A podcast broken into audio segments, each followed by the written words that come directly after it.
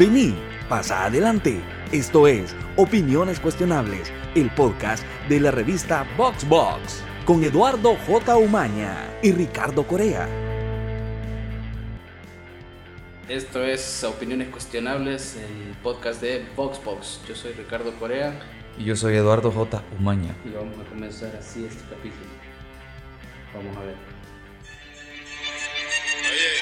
Reggaetón, Capítulo especial. con Tego Calderón. No, ya, nos va a bajar el... Eh, De algún lado nos lo van a bajar. Sería chistoso que hubiéramos dicho, eh, ¿cómo se llama? Así con una musiquilla de fondo, ¿verdad? Eduardo y Ricardo. Sí, tal vez, era como- un beat. ¿Cómo, Eh, cómo terminamos hablando de reggaetón en este capítulo? Sí, bien raro porque vos sos punk. Sí. Y yo- En todo caso, sí. puedes decir que soy eh, rockero, amante del rock. O o sí, punk rocker. Yo tengo todas las credenciales para que me guste el reggaetón, moreno, de Soyapango. Estudié en la Universidad Nacional, en la UES. tengo todo el perfil para Vos, que vos- me guste vos muchísimo el gente que se está autocategorizando, así que sí. Ah, pues sí, me parece ofensiva la com- categorización. me- me- ni modo, aquí estamos todos. Si alguien se identifica, estamos en el mismo nivel, entonces no, puede- no lo estoy ofendiendo. Sí te queda el sombrero, ¿verdad? Eh, no, este. En realidad, como estamos hablando de esto, la idea original era hablar eh, sobre lo popular y de cómo esto a veces se percibe como algo obligatoriamente bueno o obligatoriamente malo. Y en general, era lo popular en general, series, películas, músicos, lo que sea. Eh, pero se terminó causando con el reggaetón precisamente porque estábamos, cuando grabamos eso, se acababa de dar a conocer la lista de los, de los Latin Grammys y pues los reggaetoneros no tuvieron muchas nominaciones y se emputaron. Básicamente esa es la versión Ujú. corta. Y lanzaron, eh, J Balvin lanzó una... ¿Qué sería una campaña? Es que no es movimiento, es como una pequeña Un campaña. movimiento digital o un movimiento una protesta. de redes sociales Ajá. De si, la, eh, si en reggaetón no hay Grammy. Entonces, eh, creo que discutíamos un poco como el, el impacto que había tenido. Se traslaparon un poco las ideas porque hasta cierto punto pues, nos pusimos a, a- a evaluar si el reggaetón es tan omnipresente, eh, quizás ha evolucionado o ha hecho, el o sea, ha hecho parte de la cultura pop o del el sonido pop en algún nivel, ¿verdad? Latinoamericano, Mucho más aceptable, sí. ¿verdad? Entonces, eh, ¿qué es el reggaetón ahora? ¿Podemos hablar de reggaetón como un género aparte o, ahora es o es más bien un aspecto ya del pop? Porque para evaluar si valía la pena este, este capítulo. no esta ofensa de, de parte de ellos. Ajá. Este es más bien un esfuerzo de nosotros de, de- de analizar un poco la, De abrir la mente. la cultura de, alrededor del reggaetón, la verdad. O sea, de evaluar algo que es tan popular, evaluar lo positivo, lo negativo del Sí, y género. creo que, lo, creo que lo mencionamos, el, el reggaetón en algún momento de su historia fue visto como eh, un, un, eh, música muy, muy barrial, con todas las implicaciones clasistas que eso puede tener. Había como un cierto tipo de... Yo tengo cierto estatus social, yo no voy a escuchar reggaetón, ¿vea? Ajá. Eso es para gente bajera, para microbuseros, etcétera, Sí. y todo eso.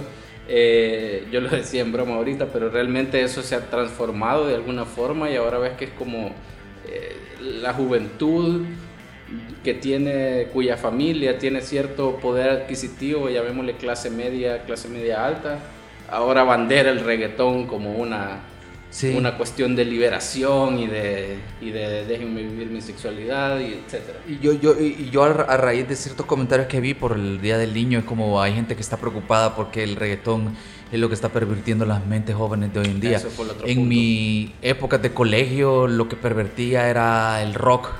Sí. Las bandas de new metal como Limp Bizkit, Korn y todo eso, ¿verdad? Era, Sí. era quizás de las últimas olas en las que el rock fue considerado como peligroso, ¿verdad? Entonces eh, me llama la atención eh, tratar de entender y por eso a veces que tú, Ricardo, conoces un poquillo más del reggaetón, estás un poco más sensible a esos temas, porque yo sí, la verdad es que eh, diría que lo detesto, ¿verdad? Pero sería también decir que le, le dedico energías al reggaetón y la verdad que simplemente es No un género que no me gusta, la Sí. verdad, nada más.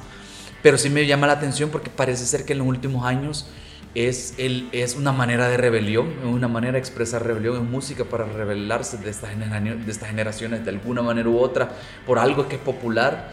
Y a veces cuando podemos discutir un poco de, de, esto y para mí tratar de entender por qué es que una música que es más un ritmo que otra cosa, ¿verdad? Sí. Eh, causa, causa tantas emociones o conecta con tanta gente, a mí me parece fascinante como desde un punto de vista antropológico quizás, ¿verdad? Sí. Me parece fascinante o interesante, la verdad, aunque el género en general, en el género musical a mí no me parece bueno o rico, la verdad. O sea, como musicalmente, ¿verdad? Entonces, eh, me llama la atención por eso, ¿verdad? Para ver qué...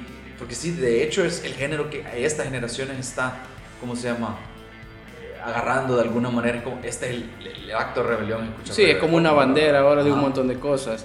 Eh, si están entre los, ¿qué será? 35, 45, 50 años y tienen hijos que están escuchando reggaetón eh, y nos están escuchando ahorita ustedes, no cometan el error que cometieron sus papás, dejen de satanizarlo, porque yo creo que no es para tanto.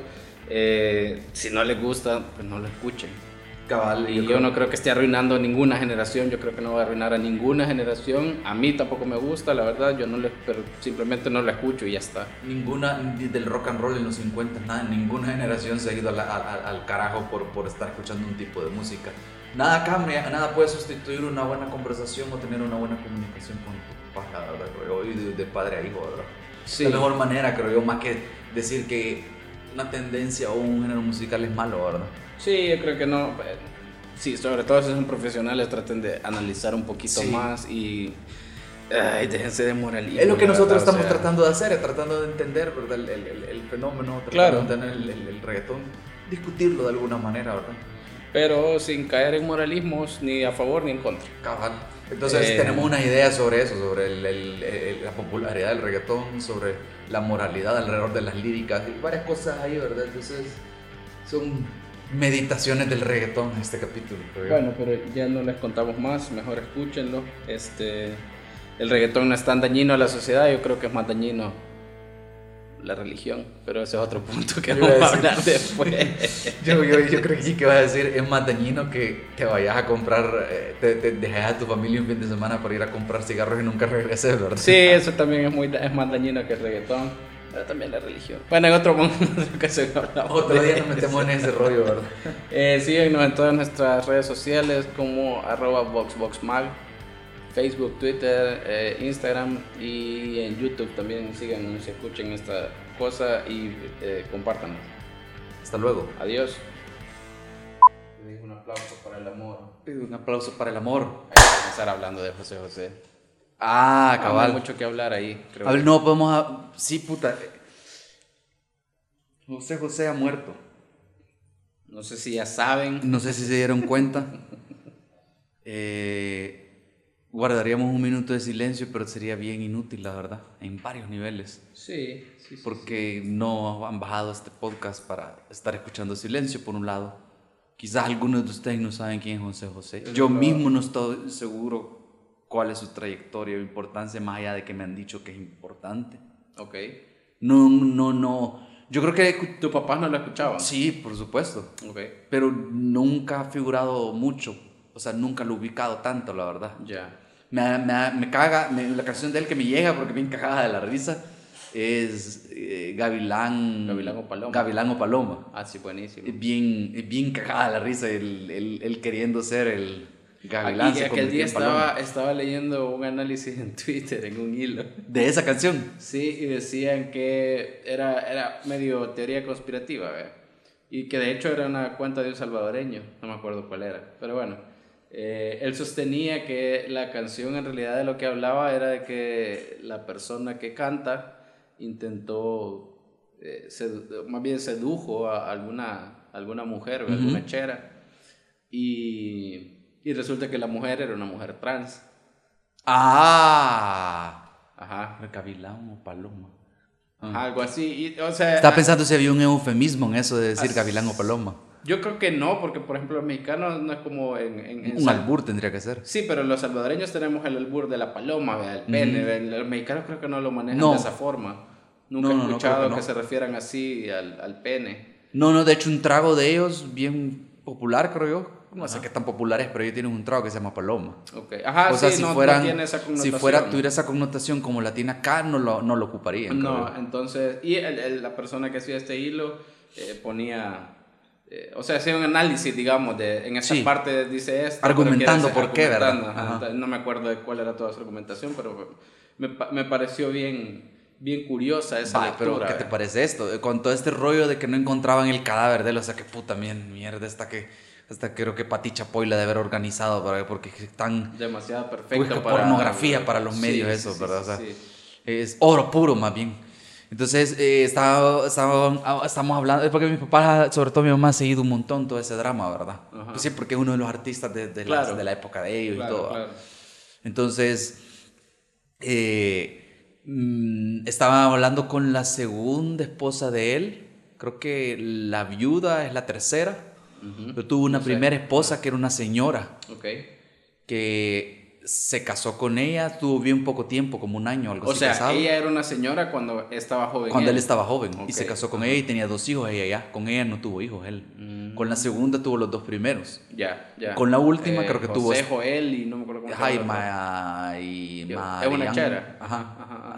La cosa- Marisol, algo así se llama. Y la, y la tercera es la hija, la La mamá de ahorita, ajá, Sarita. la que causó el problema este, ahorita. La. Sara creo que se llama Ajá. la mamá también. ajá. Entonces, el punto es que cuando mi papá describió, porque me pareció muy interesante que se supieran las esposas de José José, ¿verdad? Sí, está bien. bien Me loco. hice la broma y hoy es posible. Alrededor de esa época quizás escribió Gavilán o Paloma. Ya sea antes de esa relación o después de, ¿verdad? Pero es que este es el detalle. Con Porque José yo, José. yo no, interpreto la canción que la mujer le salió más viva. Pero este es el detalle con José José. Esta es la fisura en tu teoría. Ajá. Que José José no escribía sus canciones. Ah. Hasta donde yo sé, él no escribía. él, él es de esa época camada en la Sí. que eran grandes talentos, grandes voces, pero ellos no componían. Ajá, ajá. Eso como que, yo creo que existía gente que cantaba y componía, pero no era tan Sí, común. es cierto, es cierto. No es como ahora. Ajá. Sí, hubiera sido... eh, Aunque también es posible que este, la mandara a pedir, ve, así Sí, como, sí, cabal. Tengo esta idea, mira cómo la su input, acomoda, vea. Pero no la escribió él, ¿verdad? ¿Quién sabe, la verdad?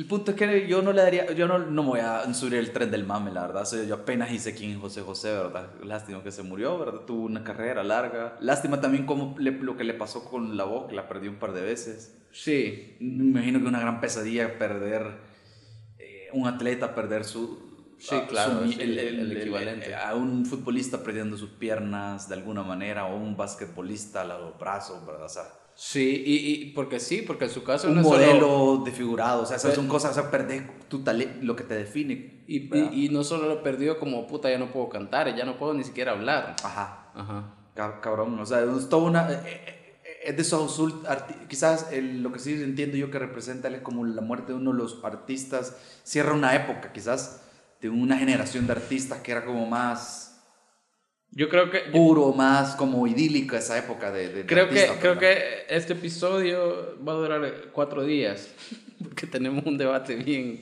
bien interesante Sí. entre manos y es justamente el tema de lo popular. Cabal. Yo creo que eh, José José, Juan Gabriel, eh, ¿quién es el otro que se murió? El, eh, Camilo Sesto. Camilo VI y que hace ya rato se murió eh, Rocío Durcal, eh, pertenecen a una generación en la que eran grandes artistas, todos estos que acabo de mencionar, por supuesto, grandes voces, grandes de todo, el, el performance dentro- eh, arriba del escenario, pero hasta qué punto podés re- eh, relativizar su fama si prácticamente los medios te decían que era lo que tenías que escuchar y era virtualmente imposible salirte de lo que escuchabas en la radio. Ajá, Entonces la- los medios contribuyeron a ponértelo en la, en, en la Era cara. una, era, ajá, era una época bien increíble para nosotros en esta, en, en esta época o en esta generación nos cuesta imaginar eso que bueno que hoy es- está abierto debate que si lo, lo que nos gusta y lo que es popular realmente es elección nuestra o es Creo elección que de ca- ha, ha cambiado, eh, creo que sí es más diverso, pero eh, sería un- un- un- una ingenuidad creer que es una libertad total, porque Sí. ahora ya los que deciden de alguna forma la agenda son los algoritmos, ya no es, Ajá. ya no es un Siempre medio de algo detrás. comunicación, siempre hay Solo algo que, detrás que... eh, yo lo veo más macabro. Si un algoritmo me sugiere algo, por ejemplo, a mí Spotify, mm, me da sugerencias, yo siento muy acertadas con mis gustos. Sí. Me recuerda cuando hay un álbum nuevo de una banda o que yo guardé o una de las que me gusta, pues entonces, Claro.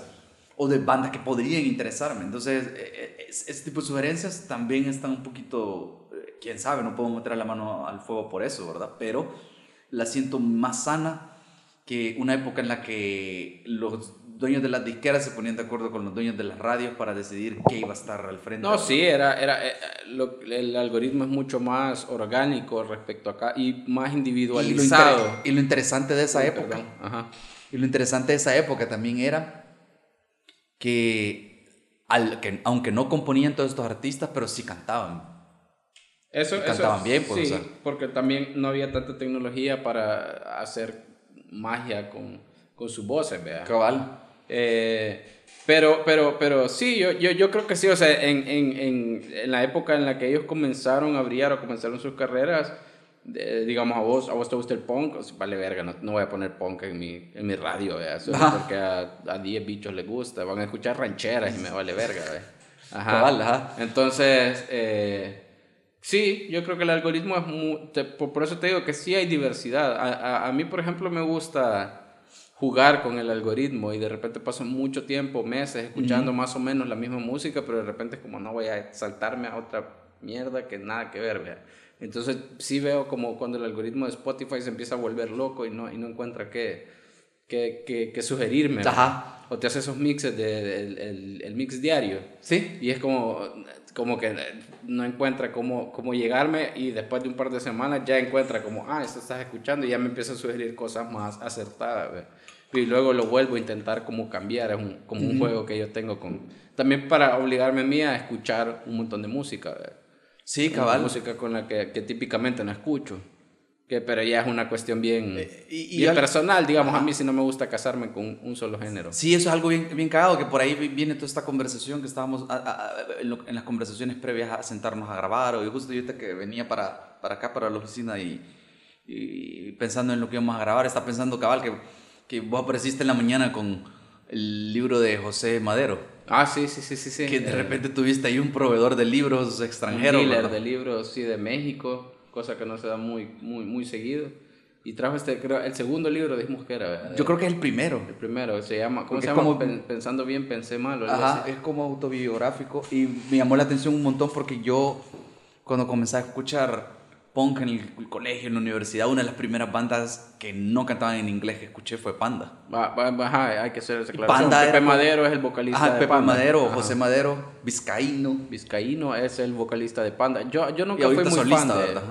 Nunca fui muy fan de Panda. Creo que en general no me gustaba mucho. Cabal, yo, yo creo que fue como, gra- gracias a que salía en MTV, fue como la primera, hey, este es eh, la pr- primera banda como de punk pop Sí. o de happy punk que, que, Que no cantan, es como Blink, pero en español. Ya, Entonces sí. ahí está tripeado, ¿verdad? Yo, en la cabal, como estamos hablando, en aquella época de 2000 eh, no era como que con, lo, con lo- los, eh, ¿cómo se llama? Los programas con los que podías bajar MP3, tam- no era que te sugerían, vos tenías que buscar, saber lo que estabas buscando. Sí. No, no, no tenías como el catálogo ahí completo. ¿Y qué ocupabas? ¿Limeware o algo así? Eh, ajá, ocupé O ese, ocupé Ares. Galaxy, creo que se llama uno o algo Ah, así. sí, ¿no? no, no me acuerdo.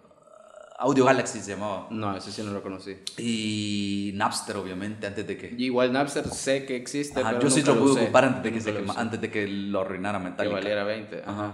Sí, yo ocupé Entonces, Limeware y y lo chistoso de todo eso es que vos tenías que saber qué estabas buscando, porque no era como un catálogo y te voy a sugerir algo, ¿verdad? Sí, no, ajá. Entonces, eh, yo, lo interesante fue que en esa época yo tuve que debatirme, para hacer la historia corta, sobre que a mí me gustaba el punk, pero me encontré con, en las clases de inglés con alguien que escuchaba más punk que yo, o tenía más, un año más de- que yo, entonces te escuchaba un poquito más que punk, de punk. Claro.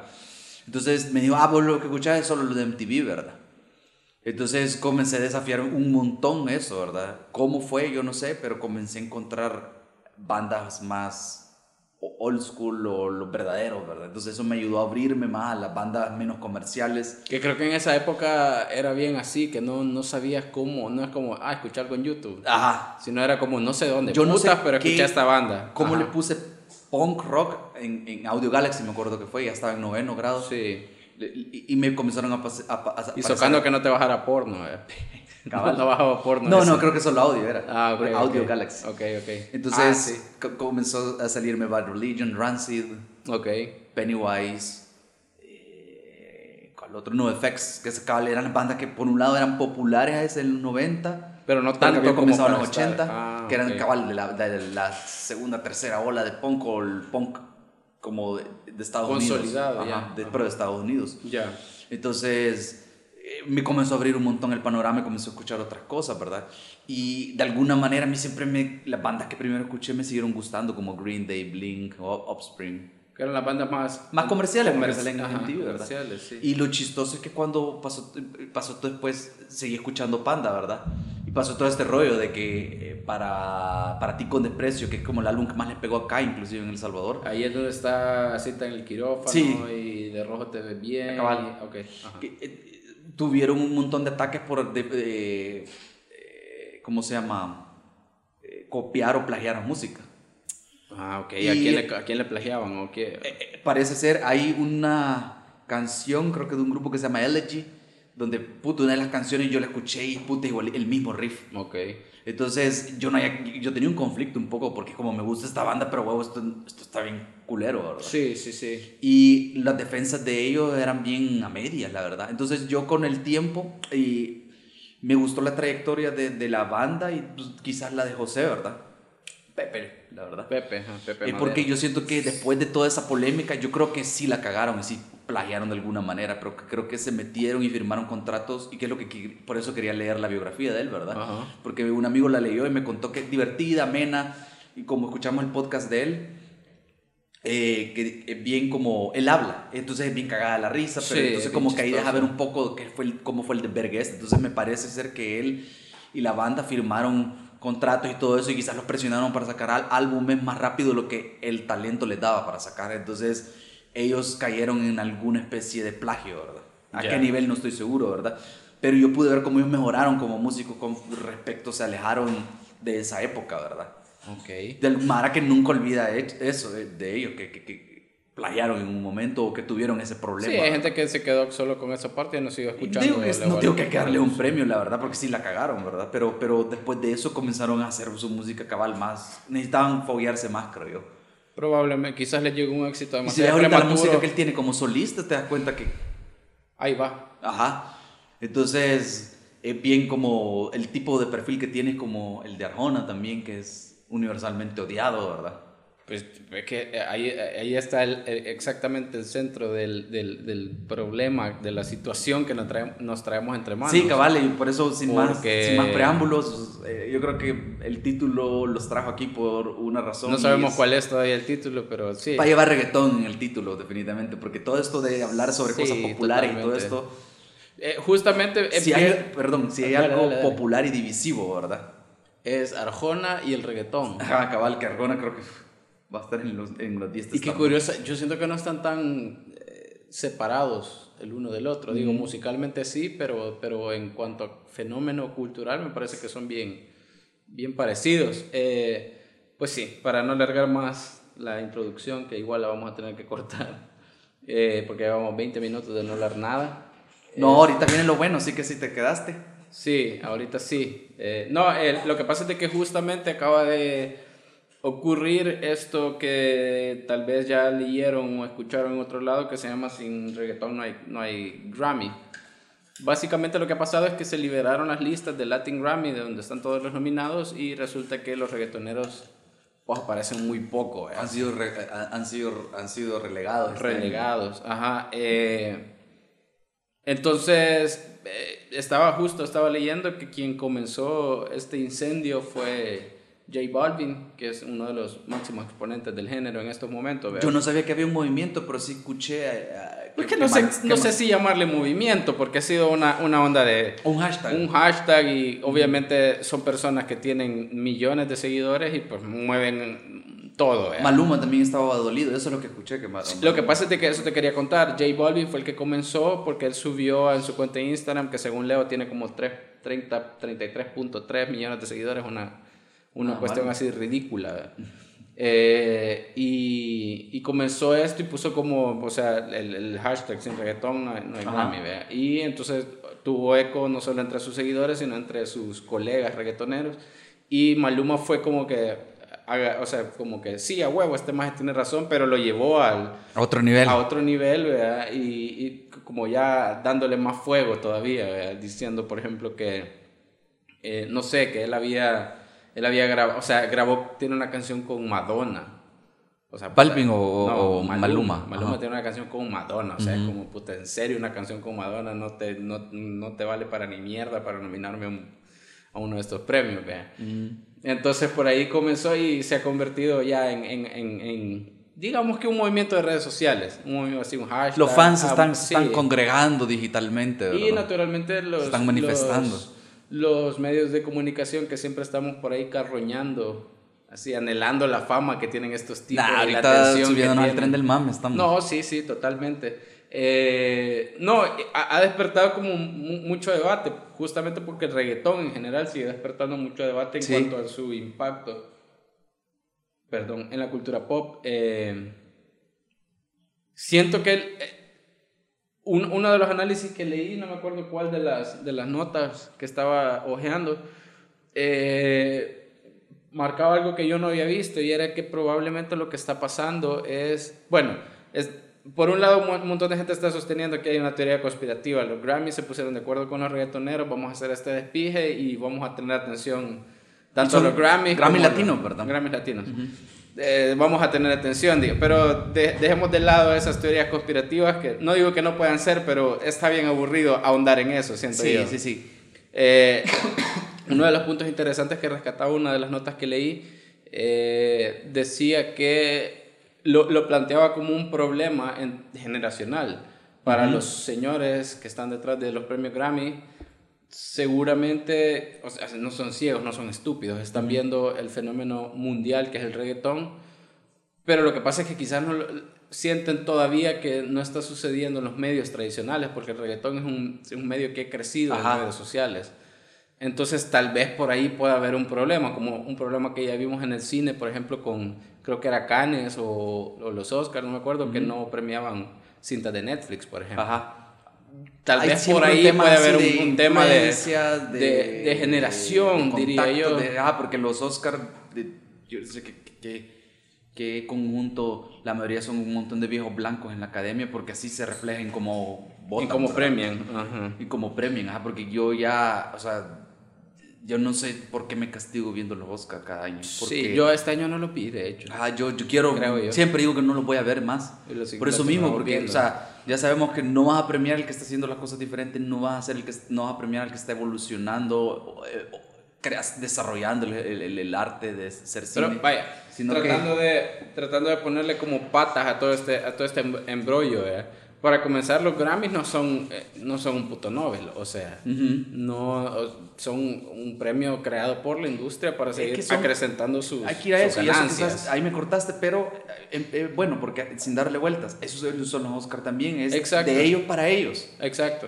Y no sé eso es por qué nosotros le damos importancia a que, si para mí, voy a decir, para mí es la mejor película o conectó conmigo la- eh, eh, Avengers Endgame porque cerró 10 años de pues, cuántos años yo tenía imagínate que yo tengo ahorita 24 años a los 14 comencé a ver las películas de Marvel y he crecido viendo las películas de Marvel el cierre de toda Sí, esta saga importante. va a significar para mí mucho más Claro, que la película La Mamadera de, de época que vaya a ganar el Oscar este año. claro, claro. O Una de película un de, tema- Yorgo Lanthimos. O, de- o de- o un, te- un tema social Claro. que hace sentir bien a la gente que vota en los Oscar para, para, lo premio y es como ya me siento menos racista o menos, o menos homofóbico. Sí. Entonces, ah, por ahí van los Grammys, siento yo también, es una automamadera de, de, de damos los premios a nosotros mismos, ¿verdad? Sí. Lo y- que me llama la atención es que pareciera que se están dando, eh, vo- volcando en contra del reggaetón cuando creo que le genera un montón de pisto al... Pues sí, es que, es, es que creo que ahí, en, en ese punto es que creo que está la, la, la división o, la, o, o lo, lo interesante de todo este asunto, porque al final, vaya, los Grammys, como la industria, lo- les vale verga el arte, o sea, le- le- Sí. le- no es como, puta, esta canción es súper artística y nada, la verga. O sea, una, ma- una mamada en el Grammy normal, en el Grammy de verdad, entre comillas, a ver si no se Ajá. ofende a alguien. en el, para mí, el Grammy verdadero, que es el gringo, ¿verdad? Sí. Eh, el premio de rock es una gran... eh, Estafa. eh, es estafa, iba a decir, pero es como... Es un show. Ya. Solo es como para que haya rock en los Grammys, porque a- a un ar- eh, mejor artista rock, mejor actor rock, o sea, no, no, no, no hay nada de... No lo, lo- en algún momento quizás lo hubo, pero no Para tienen comenzar, mayor... lo, lo, lo difícil que es eh, tratar de definir un género. Ajá, para comenzar. cabal, encerrar todos los géneros del rock en rock. En ro- sí, ajá. Y vaya, pero. Y hay tantas bandas que merecerían ese, eh, eh, eh, una nominación solo para que la gente las conozca más, o el premio inclusive. Y obviamente están premiando las bandas que algún trato tienen con la disquera o producen tanto dinero, Sí. probablemente. Yo no sé, ahorita solo estoy especulando. Pero no sé, para mí no, Vaya, pero, no pero significa mucho es que, un Grammy, es que tiene muchas como aristas este volado. Por un lado, es lo que te digo, al, a quienes están detrás del- de, los, de los Grammys, no, no les importa el arte, les importa la música. Y, y en ese sentido, pues el reggaetón pega perfectamente con esa descripción. El, el reggaetón es una industria ahorita multimillonaria, un impacto cultural, no latinoamericano ya, sino mundial. Ujú. Y, y ¿cuál es el problema entonces? O sea, eso es lo que vos querés, querés dinero, ahí están estos mages que te están Ajá. haciendo un montón de dinero. ¿Por qué lo sacás? Eh, algunos han argumentado, según lo que me doy cuenta, que querían darle visibilidad a artistas que no tienen ese nivel ahorita de influencia de poder, pero eh, también no, no sé hasta qué punto eso es verdad o hasta qué punto creerlo, porque realmente cuando vos ves la lista de nominaciones no están nominando a músicos indie, están nominando a Alejandro Sanz, a Juanes, están nominando a, no sé, a Juan Lo- Luis Guerra. a los mismos sea, de siempre. A los mismos de siempre. Ey, no hay que politizar en este capítulo. Hoy les vamos a dar un, de- un descanso de política con este capítulo. No, pero vaya, eh, entonces, ¿cuál, ¿cuál es el problema? Yo más bien me inclinaría a pensar que justo eso, que es eh, una forma como de, de, de señor blanco millonario, dueño de alguna, alguna de estas disqueras, diciendo como, no, ¿sabes qué? No me importa tu fama, bicho cagado, vos no sabes cómo funciona. Quizás que mierda, una yo sí manera sé de, de ponerlo en su funciona". lu- o una manera de ponerlo en su lugar, de mandar un mensaje y decirles no crean que ustedes do- dominan esta industria. Por ahí, por ahí lo, lo, lo, lo, veo yo, porque no entiendo qué Porque otra- vos me dijiste una cosa que me pareció interesante, de que lo que habla, eh, eh, poniendo, en, eh, eh, eh, quizás un- haciendo inter- más interesante la, la, la plática, porque a lo de los Grammys podemos comentar, pero no vamos a llegar a nada porque No, claro, no se no se sabe, sabe. ¿verdad? Eh, compartamos qué nos parece el reggaetón a cada uno, porque ahí me parece que podemos tener un contexto de dónde venimos, a dónde vamos, qué sé yo, ¿verdad? Porque cuando estamos preparando lo- las ideas, o sea, discutiendo ideas para este capítulo, eh, con- contrastamos un poco, porque yo te dije, yo, no importa cuánta calidad le haya puesto, yo noté, me señalaste tú, que sí ha mejorado la calidad, digamos, de reggaetón, pero el reggaetón como que se ha nutrido De la una producción. relación simbólica de, básicamente, lo que era antes del pop lo ha tomado el reggaetón, ¿verdad? Sí, la totalmente. infraestructura de producción, de productores, de distribución, o sea, todo lo... ha- Y que han hecho los artistas pop en lugar de eh, darse por extintos, han hecho alianzas con los reggaetoneros y ahí tenés un montón de Y- colaboraciones. Aunque me odien los que estén escuchando eso, voy a hacer una apología, alabanza a el señor Ricardo Arjona. Nunca ha hecho reggaetón. Ah, Hasta donde yo sé, nunca ha grabado ninguna canción con ningún reggaetonero ni con nada. Y yo digo, su música basura y sus letras raras, pero, anacrónica, arcaica, pero, pero llena estadios y no ha hecho reggaetón hasta el día de ahora, así que yo creo que él muy- se debe a sus fans y a los fans es que le sigue haciendo muy música. respetable.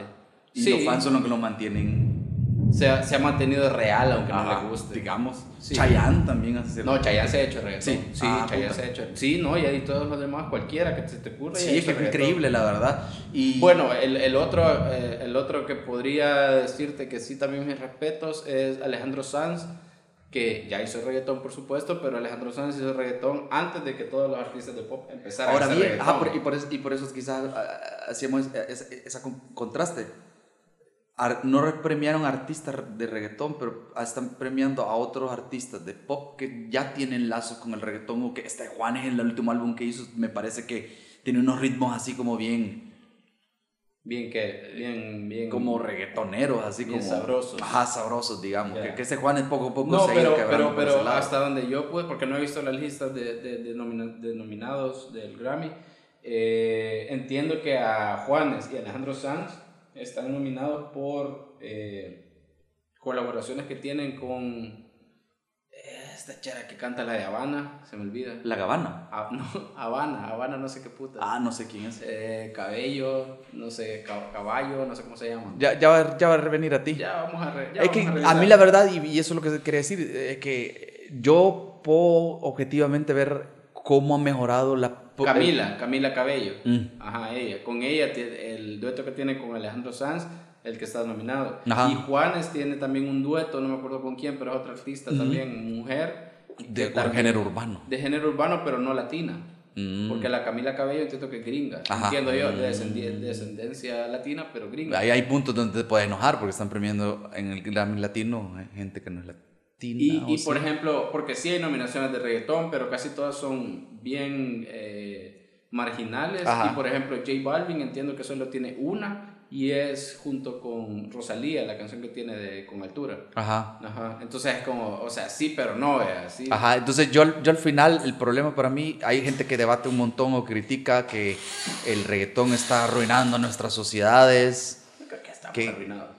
Que, ajá, o sea, que, que- que- que eso nos está pudriendo. Puta, yo escuché en las redes esta semana de que a razón del, del, del día del, del Día del Niño, que antes, digamos que la generación de mis papás, ¿verdad? Ellos crecieron escuchando Cri Cri.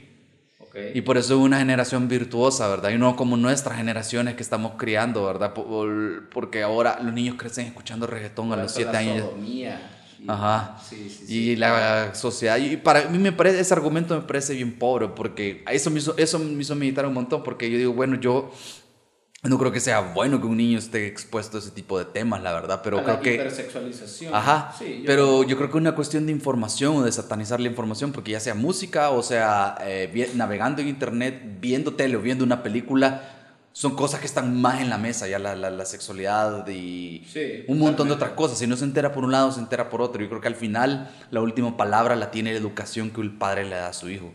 Hasta medir qué cosas escucha, hasta cómo escucha o cómo entiende, porque creo que el problema es no prohibir o no, no escuchar, porque siento que eso de antes escuchamos eh, eh, cri-cri, todas esas cosas, y no es una generación virtuosa, es la generación que nos trajo este cagadal en el que estamos, ¿verdad? Creciste escuchando a Cricri, tu generación fue la que hizo una puta guerra por dos Ajá, años. O eso sea, son no argumentos para mí ver. bien conservadores. No, sería como agarrar una, un hecho aislado y quererle atribuir una consecuencia Exacto. por huevo. ¿verdad? Cuando al final el que tiene la culpa de que un niño o, y por ende una sociedad, una nueva generación en una sociedad salga mal, son los papás, porque ellos son los que están a cargo de un niño, siento yo.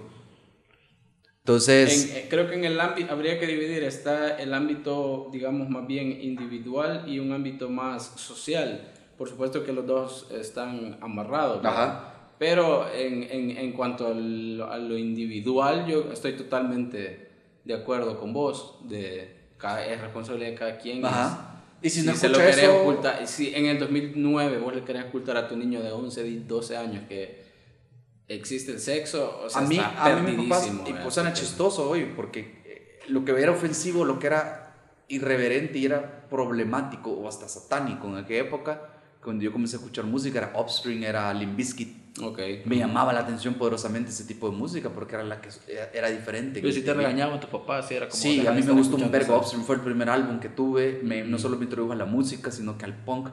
Se me compré Ya. el cassette a escondidas y mi mamá una vez me cachó viendo el video de Pretty Fly. Ok. ok. Puti, perdió la estribo. ¿Qué, qué, es ese grito? ¿Qué, qué, qué, qué, qué es eso, verdad? O sea, como... Y yo Como si todavía... hubiera sido porno o algo Ajá, así. y yo Así toda, es. exacto. Y yo Ajá. todavía eh, eh, eh, eh, compré el álbum sin decirle, ¿verdad? Ajá. Después de que había desaprobado la banda, ¿verdad? Y yo estaba leyendo las líricas porque yo realmente lo escuché una primera vez en la casa de un amigo. Ok, ¿Cuántos años tenías? 13, Ok, quizás. Ok, ajá. Y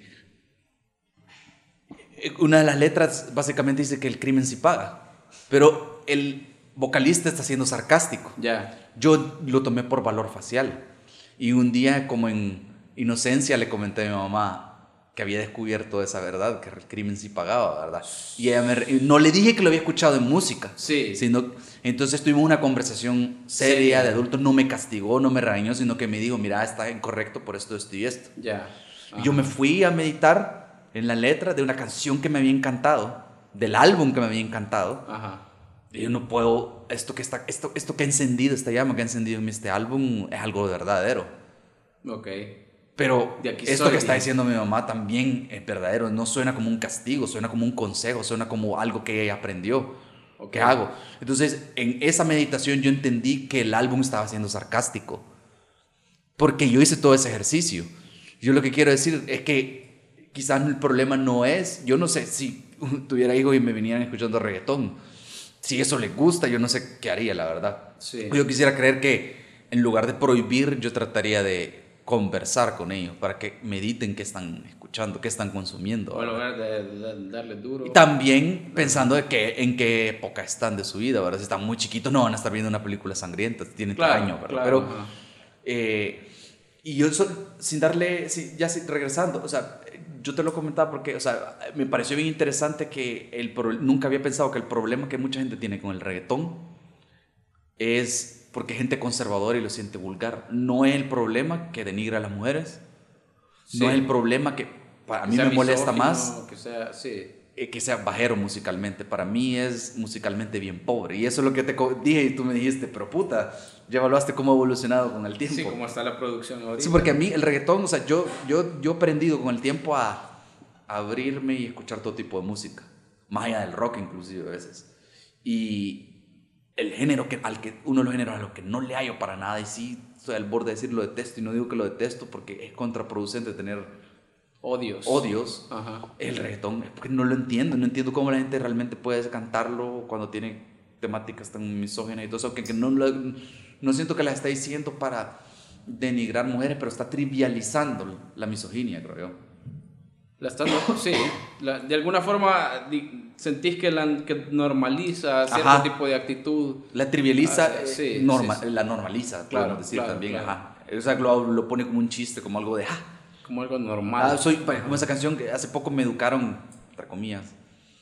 Estábamos en la, en la casa de un amigo, estábamos ahí echándonos unos traídos, ¿verdad? Dijo, puta, vos no sabes quién es Maluma. Puta, ¿para qué comenzaron a poner videos en YouTube de Maluma, verdad? Vos nunca lo habías escuchado. No, no sabía quién puta Ok, era. ok. Entonces pasó hace como dos o tres meses. O sea, Hace poquito, yo había sí. escuchado hablar de él, pero yo no sabía quién era. Yo escuché a Maluma eh, la primera vez hace cuestión de que de dos años por el, el, el, el, el despije que armó por sus cuatro babies. No sé si te alguna vez lo ubicaste. No. Que sacó una canción en la que se llama, así se llama Cuatro literalmente. babies. Cuatro babies. Y literalmente habla de... Cuatro me- bichas quieren con él, ¿o? No, o sea, es como me ando cogiendo cuatro cheras. Ah. La, y, y- y te las describe, vea, porque es, es muy pedagógica la canción. Sí. Y es como la primera le gusta no sé qué putas, a la segunda le gusta no sé qué, la tercera me da no sé cuánto, la cuarta no sé qué. Hijo de puta, Ok, como- yo no, la había- yo no lo conocía, pero sí despertó la indignación, obviamente, de sectores feministas o de cierto tipo Ajá. de... eh, con cierto tipo de agenda, digamos, que me parece que está bien, pues. Pero Y ¿sabes qué pienso yo de esa canción? lo que- Yo, lo que, yo lo que pensaría es, yo no la tomaría en serio. Porque es el, el cabrón siendo chivatada. Eso vende, eso es lo que vende mucho en mucho hip hop, en muchos de otros géneros. Hay el glam, hay una, una, una, una tendencia en el rock también de hacer mucho eso de... El rock es súper misógino. O sea, perdón si hay El rock and roll de la época setentera es, también, ¿verdad? es horriblemente misógino. O sea, Ajá, sexo, drogas y rock and roll, ¿verdad? si, si, si te gusta un montón el reggaetón, el, el rock de los 70s, 80s y pensás que el reggaetón es misógino, puta, necesitas revisar todo lo que has escuchado todo este tiempo. Mira el- la película de Money Crew, no sé si la viste. No, no me gusta esa banda. A mí tampoco, pero me llamó la atención el, el biopic ese, porque fue el año del biopic después de ver el de Queen y todo eso. Ah, ok. Ves el estilo de vida, el, el- el sexo, drogas y rock and roll, hay pocas bandas tan autodestructivas como esos Como cabrones. Motley Crue. Ok. Y ahí puedes ver eso, son como los reggaetoneros de su época. Esa es la banda que el, el batero no tiene una mano. No, ese es Def Leppard. ¿verdad? Ajá, cabal. Ok, ok. No, ese es el, el Tommy Lee, el que tuvo con Pamela Anderson y... Ah, ok, ok, ajá. No importa. La cosa es que... Vaya, eh, Yo lo que digo es que ese tipo de cosas, pues, las tomas como una broma, las tomas como una chivatada, no las tomas en serio. Lo que tenés que asegurarte es de que tus hijos o, o- o los jóvenes que están alrededor tuyo no se conviertan en ese tipo de personas.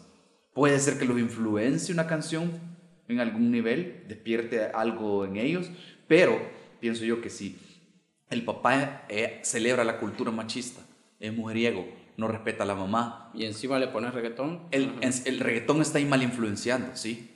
Pero ¿qué más eh, influencia para un niño chiquito que es el papá al que le admira va a emularlo? Claro.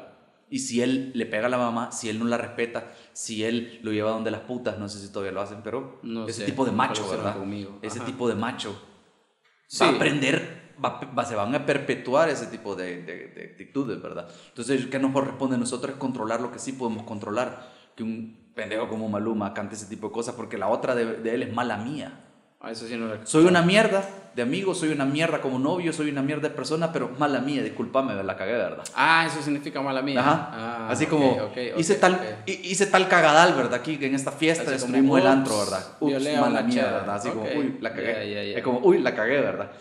Eh, me cogía a tu amiga, me, me cogía a la amiga de mi novia, uy, perdón, Ya, mala mía, Como, algo así va la canción, es como, es un pendejo, la verdad, o sea, bien, Sí. es, es para provocar su No música. hay- Entonces, ahí hay un punto interesante el reggaetón, que es el género musical que está haciendo lo que el rock hacía antes. Provocar. Ahí estoy completamente de acuerdo. Los reggaetoneros son los nuevos rockstars. Y como paréntesis, me parece bien cagado que dos personas que no son exactamente fans del... Creo que tú tenés menos... o- Resistencia. o- resistencia al Sí, reggaetón que yo. bastante menos. Pero no somos fans del reggaetón. No, para Y lo nada. estamos an- analizando más que quizá fan, fans del reggaetón, ¿verdad? Ese paréntesis me parece... Y, eh, a mí mi, mi relación con el, con el reggaetón, eh, lo que pasa es que cuando yo iba a, al colegio y me iba en microbús así, de, los, de esos microbuses privados, ¿verdad? Ajá. que tienen La señora la del micro. todo, la señora, no, pues resulta que no era una señora, o sea, originalmente no era señora y luego creció, tenía como cuatro microbuses. Ah, puta, una Súper- bien. Ajá. bien por ella, que iba a diferentes zonas de, eh, de Soyapango, entonces contrató gente que le manejara sus micros. Sí, pero entonces, eso es- uno, el que Ajá.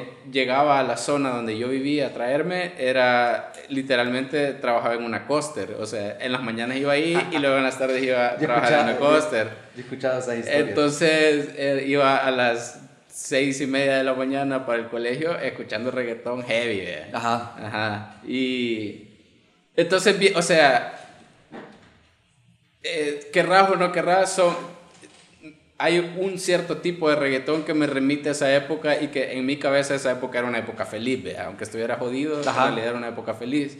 Entonces tengo un, un enlace en la mente con cierto tipo de reggaetón viejito, Ajá. clásico, dirían algunos más osados. A mí el... el- eh, que, me, que, me, que me traen a épocas bonitas realmente, más Ajá. allá de cualquier otra y, cosa. Y yo tengo el- mi perfil es diferente porque como comencé escuchando punk y rock, siempre he andado por ahí, por hardcore y cosas así, pues Ajá. si- naturalmente, y como me fui por el lado del punk para bien o para mal, Ajá. desarrollé una antagonía con todo lo que no era punk rock, con todo lo que no era rock Sí, después. que eso le pasa mucho a Entonces, los... a bien los- contestataria, bien confrontativa con, con el pop, con lo comercial. que de hecho ese es mi problema con... Bueno, de punk yo, yo no he conocido... Además de vos, yo no he conocido mucha gente eh, que le guste tanto el punk. Pero sí he conocido mucho metalero y me jode que sean tan dogmáticos, así de puta, Sí. cualquier cosa que no sea metal es una mierda y es como es un círculo bien chiquito. Ajá, o sea, y me, me dijo hay cuando tanta estaba... música bonita, bien hecha, hermosa. Y no, y trajo cosas buenas porque el punk me ha enseñado a ser crítico, a ser, claro, a ser claro, sarcástico. sí, sí, sí, sí. A- Pero no te puedes limitar a eso. Ajá, exacto. Y me acuerdo hasta tocar música porque aprendí a tocar guitarra y estuve en una banda porque me gustaba, el, me vinculaba el punk El cuando punk, era joven. el bueno, punk.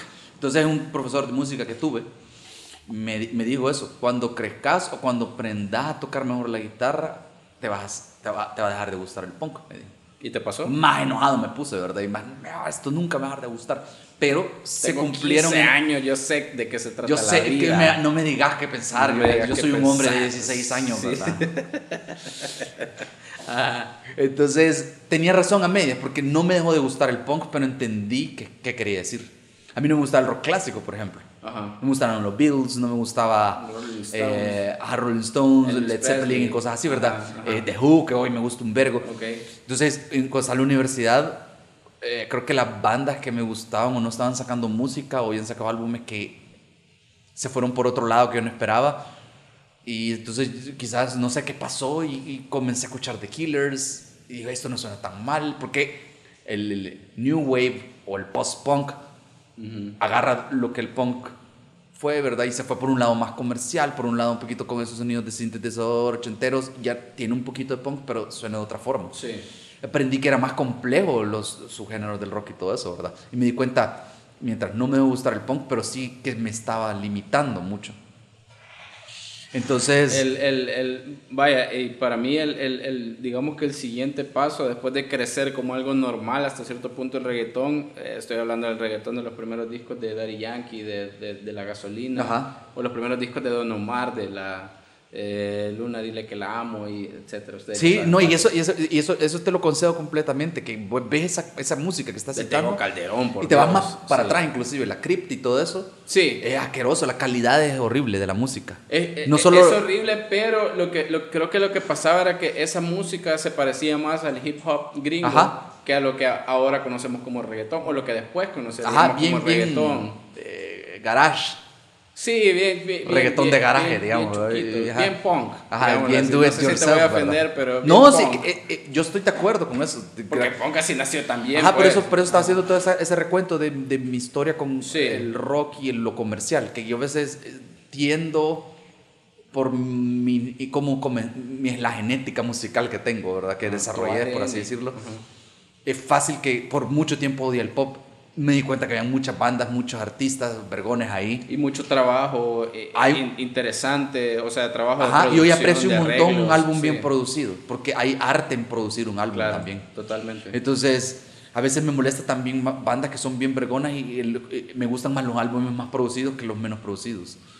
Pero ese es tema por otro momento, ¿verdad? Entonces, Eh, el, el- lo, lo- que te decía era que eh, luego, después de, de- de esa normalización de ese primer reggaetón, eh, se puso como de moda, yo no sé si en, en todos los niveles, pero al menos en lo que yo me movía, que era un nivel Ajá. de colegio, por ejemplo, bachillerato, que ya el reggaetón ya comenzaba a verse como algo bajero. Ajá. Pero creo que esa era la, la cuestión, que lo comenzamos a percibir como algo bajero, pero no porque musicalmente fuera bajero o no.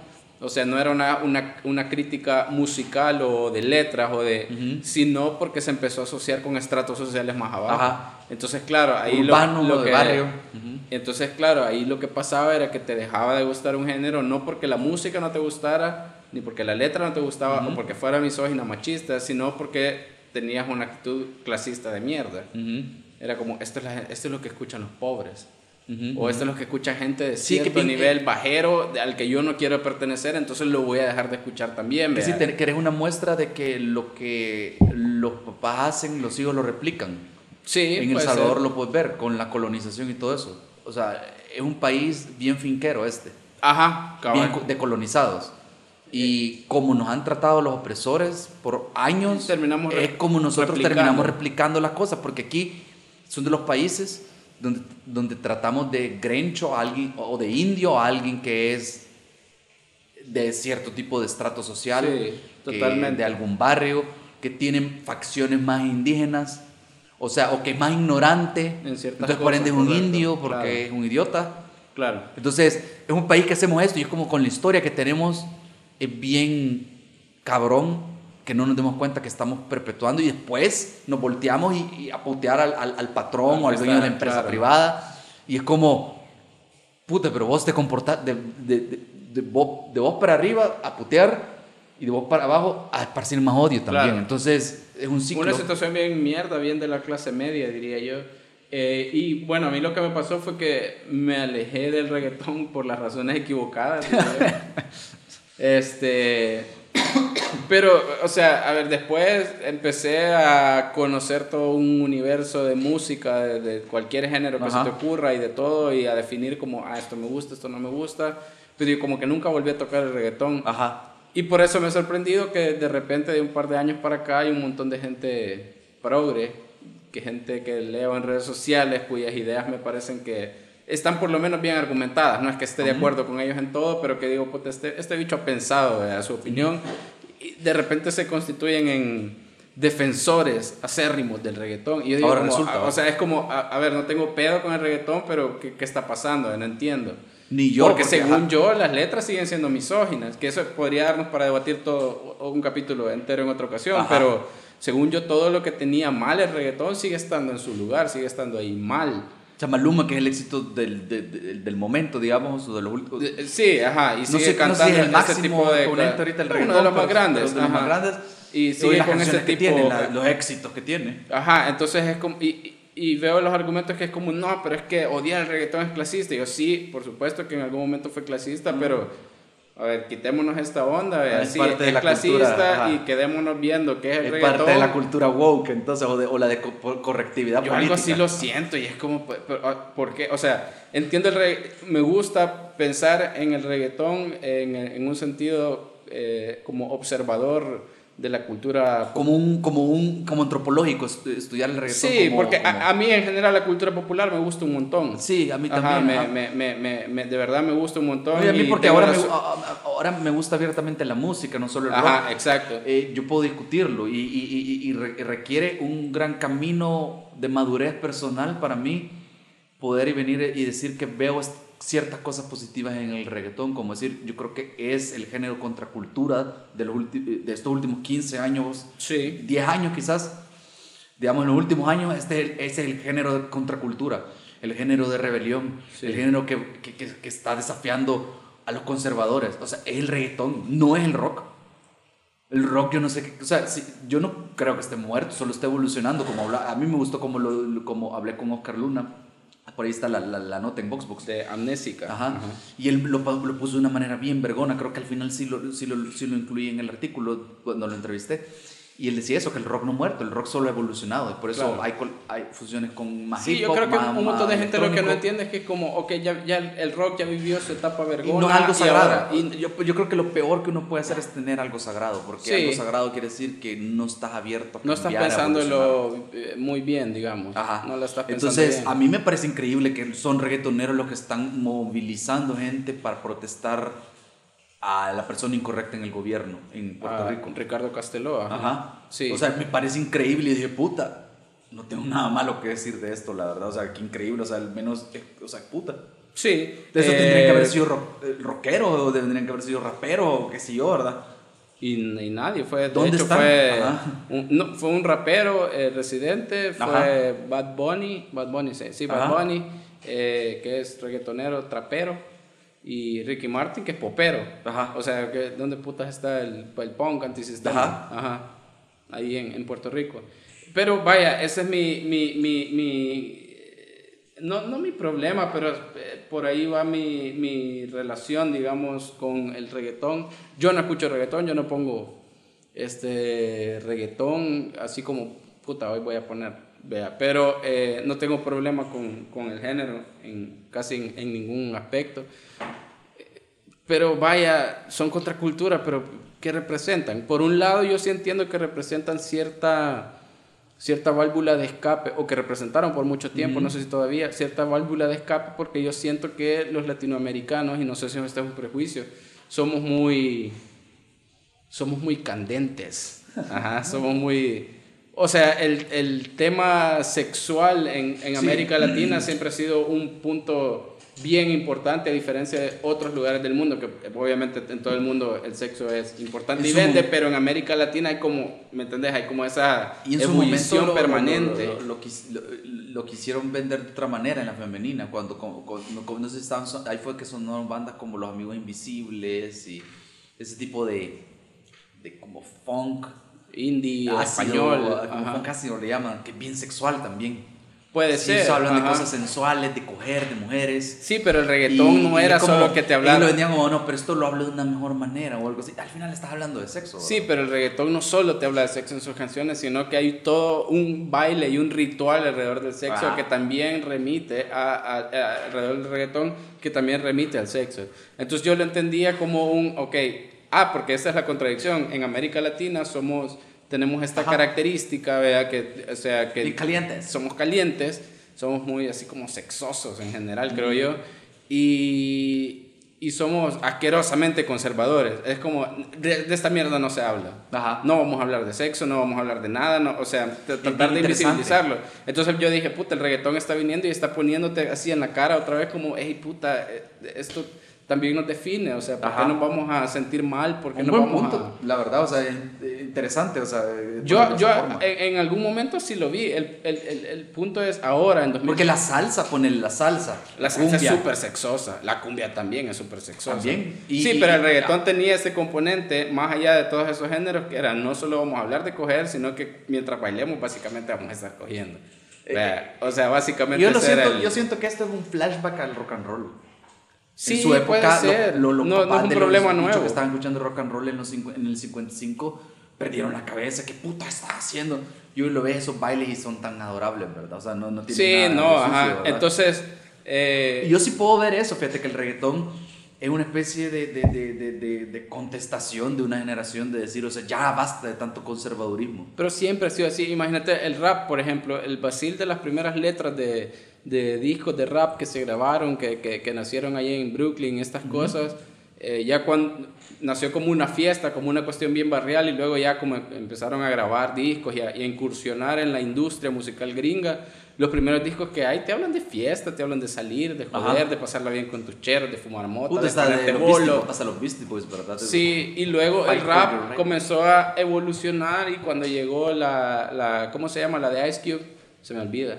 La NWA. Ah, la de Fuck the Police, no. Ajá, vaya, sí, pero cuando llegaron ellos, incluso antes de Fuck the Police, creo que fueron ellos los primeros, eh, ya eh, comenzaron a ver como, sí, estamos en el barrio, sí, hay que pasarla bien, pero puta, la policía nos está haciendo Sí, mierda. eso fue una época Hay- importante. Hay, una situación social que nos está oprimiendo y, la, y nuestra música también tiene que hablar de esta situación, y entonces ya comenzó a adquirir ese otro Sí. cariz.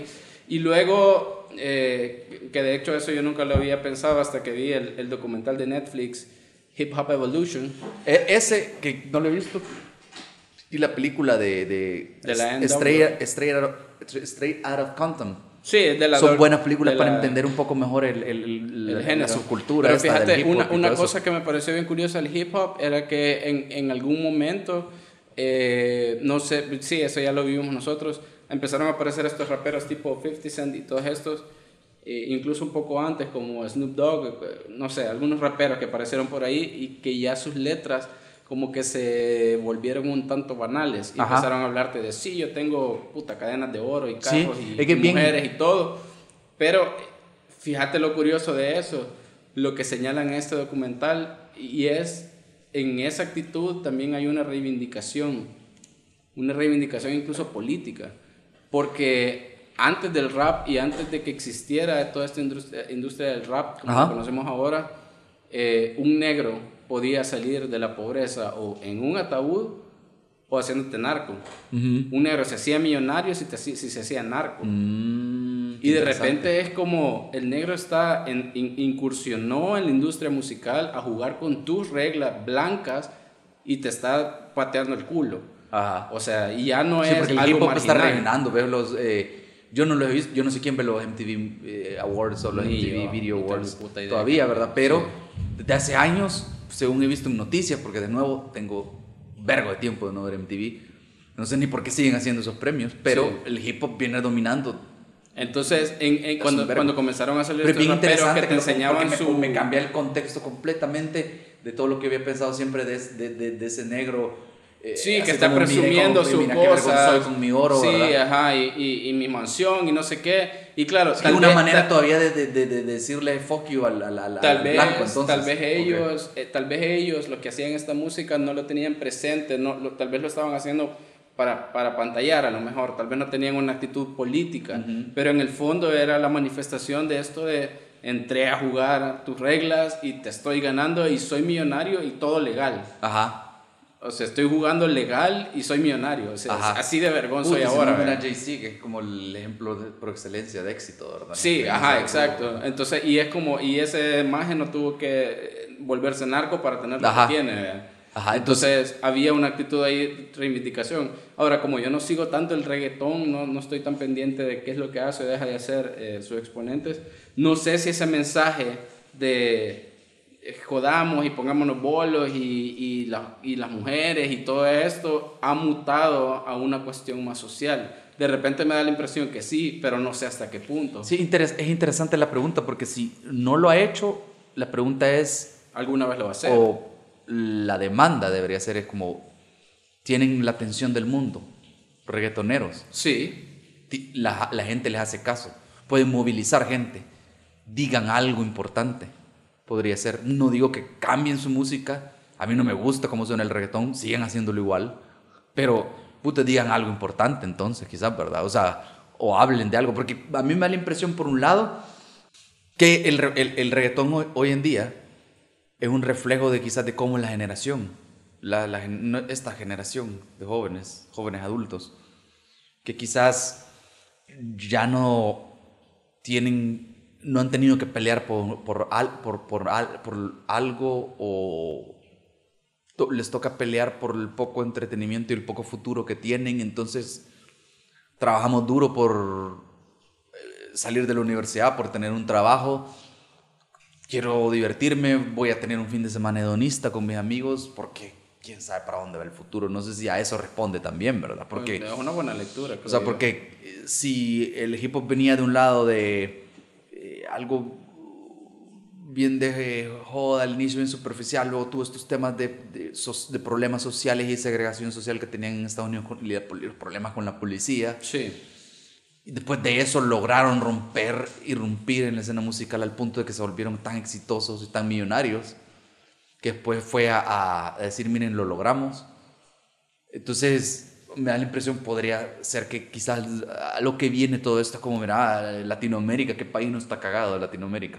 sí. Muchos hay mucha pobreza, hay mucha, mucho ese contraste, ¿verdad? De que ese conservadurismo a veces no deja avanzar a las sociedades, y no estoy generalizando, sino que ciertas cosas conservadoras Claro. a veces no dejan avanzar.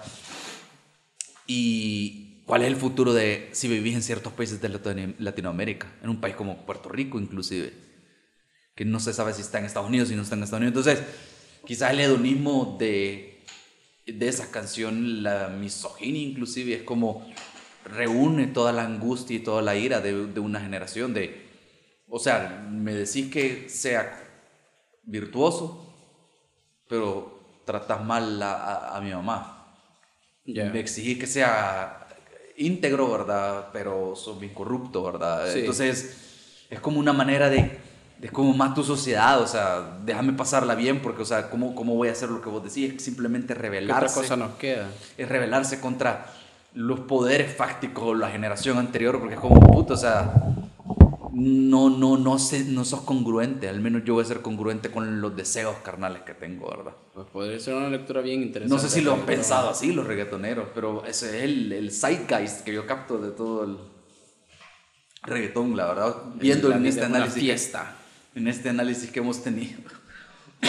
Sí, yo, yo, yo, yo no me imaginé que una, íbamos a terminar una buena... tanto el reggaetón. Yo este siento que es una buena eh, conclusión, una buena manera de, de ver lo que representa el reggaetón. I- insisto, probablemente los exponentes del género no lo vean así, pero, pero, pero ya viéndolo cómo, cómo se, eh, cómo se eh, relaciona con todos los demás elementos y todo el demás contexto que estamos viviendo eh, como sociedad, como países latinoamericanos, tal vez por ahí tendría que ir la, eh, un poco la, la- la lectura. Creo que también no podés eh, desprestigiar un género que ya también rompió las barreras de, Sí. del, del- del mundo entero de alguna forma. ¿vea? O sea, ya es una cuestión súper eh, grande, enorme.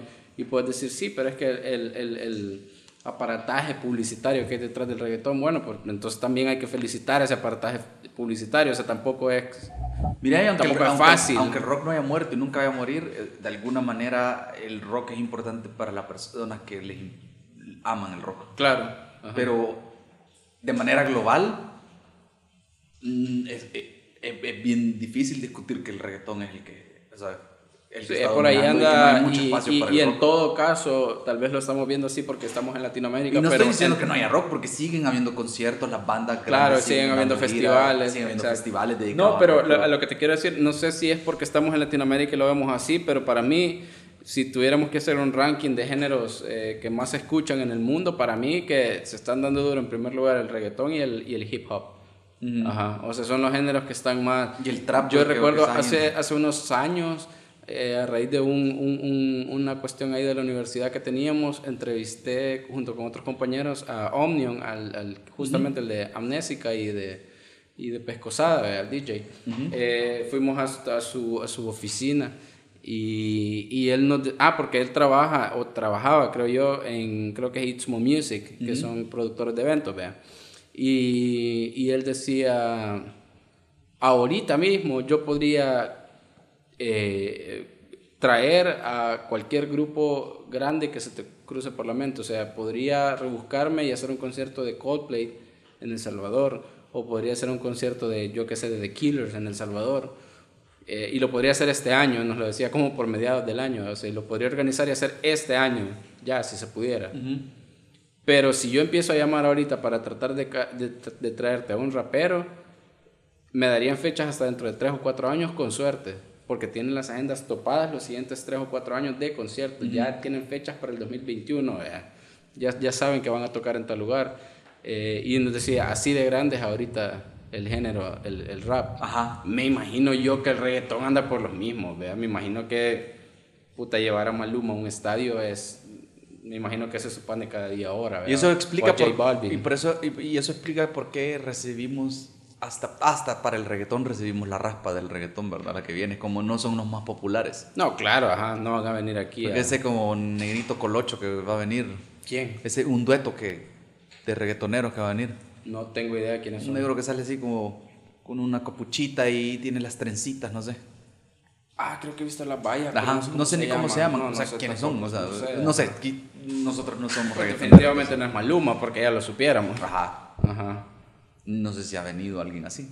Va a venir el 90 Yo lo, yo lo que diría como para ir cerrando es, es eso, o sea, yo, lo- la gente eh, que está haciendo este, este berrinche, los reggaetoneros sobre todo que están haciendo este berrinche por el Grammy, en lugar de ser berrinche, ¿por qué no hacen sus propios premios? Sí, porque no le tiran mierda al Ellos tienen ahorita el poder, o sea, ¿por qué le tienen que, por qué tienen que andarse doblando frente al Grammy? O sea, Sí. una institución gringa al final del día que le tiró las obras a Latinoamérica con un Grammy latino para que, de- para que no darle lugar a los latinos en Estados Unidos. Claro, claro. O en los Grammys tradicionales.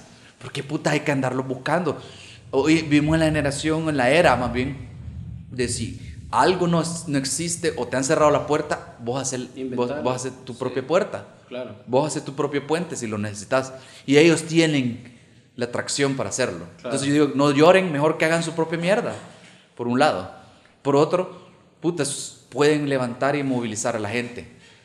Pueden hacer Sí, algo que sigan cantando mujeres si quieren, pero que comiencen también a tirar un poquito de, de, de, de, de- ver cómo puede motivar o iluminar un poco a los jóvenes o a motivarlos a que lean un poco más o a que, Y de cómo cambiamos esta onda. ajá, a que, a que, a que sean más a- proactivos en su sociedad, aunque sea, ¿verdad? Que- que honren ese, ese, ese poder que tienen, que viene con responsabilidad, ¿verdad? Claro, claro. Ajá. Eh, Es cierto, o sea, Sí, tienen ahorita un gran poder que es la influencia y tienen atrapada la atención del mundo. Vean, vean cómo lo Que lo ocupen para algo positivo.